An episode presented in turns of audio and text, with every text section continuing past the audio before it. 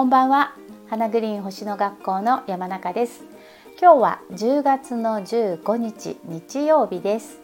えーと今ね時間が夜の8時半くらいかな。収録でお送りしています。今日はえーと午前2時55分ぐらいかな。天秤座21度で新月になりました。えっと今ねドラゴンテイルが天秤座の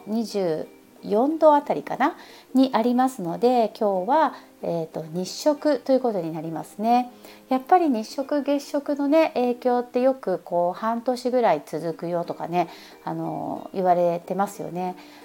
うん、通常の新月満月よりもやっぱりこう影響力が大きいというか影響力が長く続くというか、まあ、そんな風に言われますけども ますけどもねでも半年それをねこう意識して過ごすって結構難しいですよね。今日のね新月図見てじゃあ半年間この新月図を意識して過ごすってさ結構現実的にはさ だって新月満月って次々来ちゃうじゃん？ね2週間でさあっという間に来ちゃうから。だからあの半年影響ありますよとか言われてもさ、まあ、よっぽどねどっか目に見えるところに貼っとかないとね。はいあのうっかり忘れそうですけど。まあまあでもそういう影響力の強い新月ってことが言えると思います。だから半年意識して過ごすというよりはその何て言うのかな今日のメッセージをもうぜひ積極的にやってみるみたいなそういう感じで、えーと使ったらいいんじゃないのかな。私はそうします。うんだって半年覚えてるってちょっと自信がないから。はい、えー、積極的に使っていきたいなと思ってます。影響力がね強いわけだから。でえっとなんだろうね。こう気になるポイント。やっぱそれぞれだと思うんですけどね。まあ、あのこれ星の雑談ラジオですから、はい、私が感じることを自由にちょっとお話ししていきたいかなと思うんですけど、えっと、まず1つ目は、まあ、やっぱり新月が2ハウスで起こるっていうとこですよね。えっと、天秤座21度、えっと、新月になった瞬間の新月図を見ると2ハウスにあります。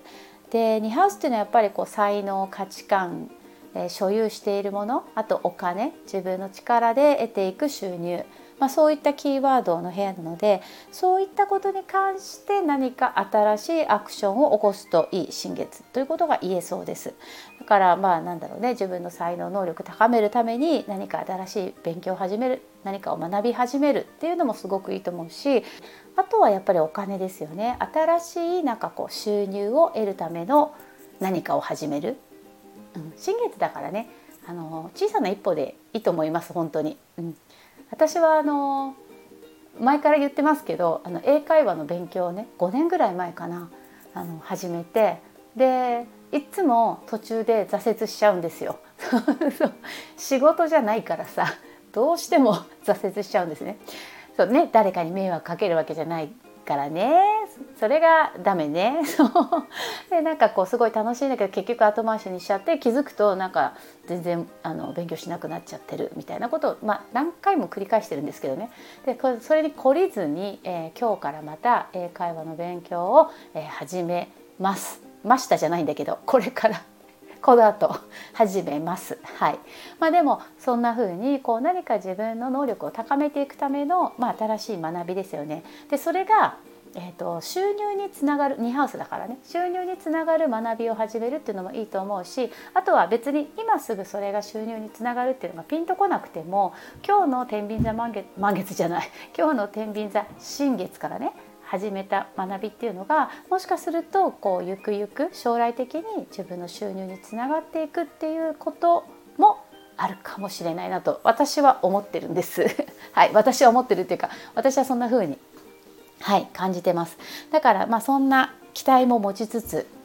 興味のあることがあったらね新しい学びを始めるのもいいのかなと思います。でその天秤座っていうのがその風のね星座なんですよね。で風の星座って、まあ、双子座とか水亀座もそうなんですけどあの複数っていう、えーと、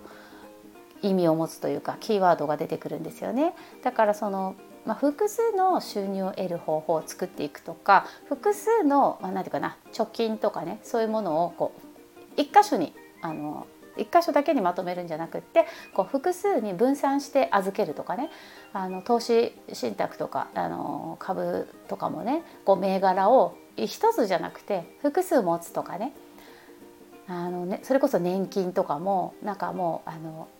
国民年金とまあ、厚生年金お勤めの方だったらねだけとかじゃなくてそこにプラスそれこそ iDeCo とかねこう自分で何かこう老後あの受け取れるようなそういう、え複数そういうものを作っていくとかなんかそういうのもね多分すごくいいと思うんですね今日の新月って。あのこの間あの銀行のなんかこうシステムトラブルみたいのありましたよねあの時もねすっごい思ったんですよねあれはあの冥王星の逆行がねちょうど終わるようなタイミングだったと思うんですけど、まあ、冥王星もねあの大きなお金を扱う星なので、まあ、偶然か星の影響か分かりませんけどこういうタイミングかってニュース見てて思いましたけどあの時思ったんですよね。やっぱりその例えば1箇所1つのね銀行金融機関しか使っていないともしそこでトラブルが起こった時に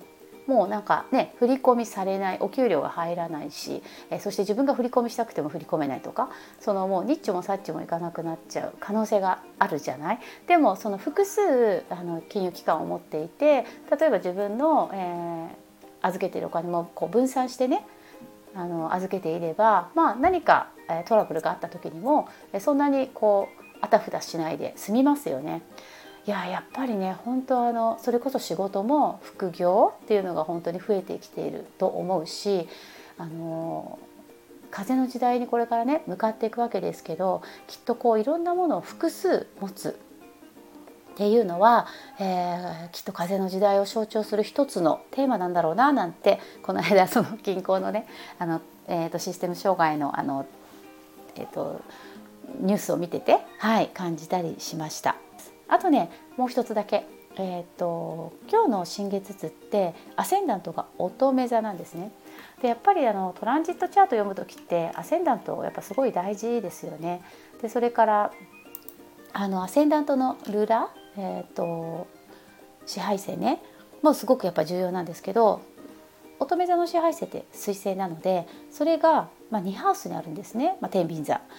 うん、だからやっぱり2ハウスやると良さそうですよね。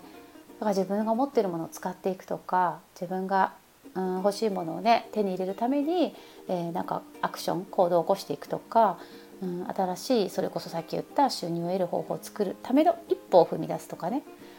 そう。あの新月ですからね。本当に種まきで小さな小さな一歩でいいと思うんですよね。ちょっと調べてみるとかね。そんなのでも全然いいと思うしちょっとあの本を1ページ読んでみたとかねそんなんでも 本当いいと思います。うん、まあなんかねやってみるといいのかなと思います。であのアセンダントが乙女座ででえっとねその今日の天秤座のブログにも書いたんですけどサビアンシンボル新月が21度なのでサビアンシンボルで見ると22度になるんですよね。でサビアンシンボルがね噴水で鳥に水をやる子供っていうんですけどね、まあ、どういうあの意味合いのサビアンシンボルかっていうと私のね大好きなあのスタクロさんっていうあのスタークロックさんっていうページがあるんですけどね。あの以前うちうちでもねあのサビアンあの先生術講座っていうのをやっててその時あのスタクロさんにテキストでお世話になったりしてもう大好きなんですけど、えっと、そのスタクロさんのページからちょっと引用させていただくとこの今日の新月の度数の意味ですね。人々の心に調和をもたらすこと人々のオアシス的存在になること癒しの力を発揮すること困っている人を助けること力を貸すこと守ること自分の心のバランスを測っていくことカウンセリングセラピーヒーリングなどの知識を持つこと活躍すること動物と暮らすことで心のバランスが取れる、まあ、こうしたテーマをね目指していくといいよっていう度数なんですよね。あのアセンダントが乙女座ってところともすごくつながる気がするし実はあのロックハウスに土星が入ってるんですね今日の新月図って。でこのロックハウスっていうのがやっぱり乙女座の部屋ですよね6番目で。だからやっぱりこう乙女座とかロックハウスとかそういったところもすごくテーマになってるなって感じるしなんかこう面白いですよね。あのサビアンシンボルとか、えー、まあ、もちろんね新月がどこに入ってるかとか、まあ、いろんな角度からこう1枚のねあのホロスコープを読んでいくと、まあ、いろんなメッセージがね出てきて、まあ、その時の自分にね一番しっくりくるあのメッセージを受け取ったらいいのかなと思います。まあ、あの星読みは本当にこう簡単にも読めるし難しく読もうと思えばいくらでも難しくも読めるしねなんかそんな風に思いませんか？なのであのそれぞれにそれぞれの自分にしっくりくる、ね、メッセージを受け止めてそしてそれれをあのぜひあの日頃のね行動に、えー、生かしてそしてなんかこう自分が望む方向にねどんどん進んでいければああやっぱり星を見て楽しいなっていうふうにあの私はなんかまあそんなふうに感じております。ということで、えー、っと今日は天秤座の新月についてお送りしました。それではまた。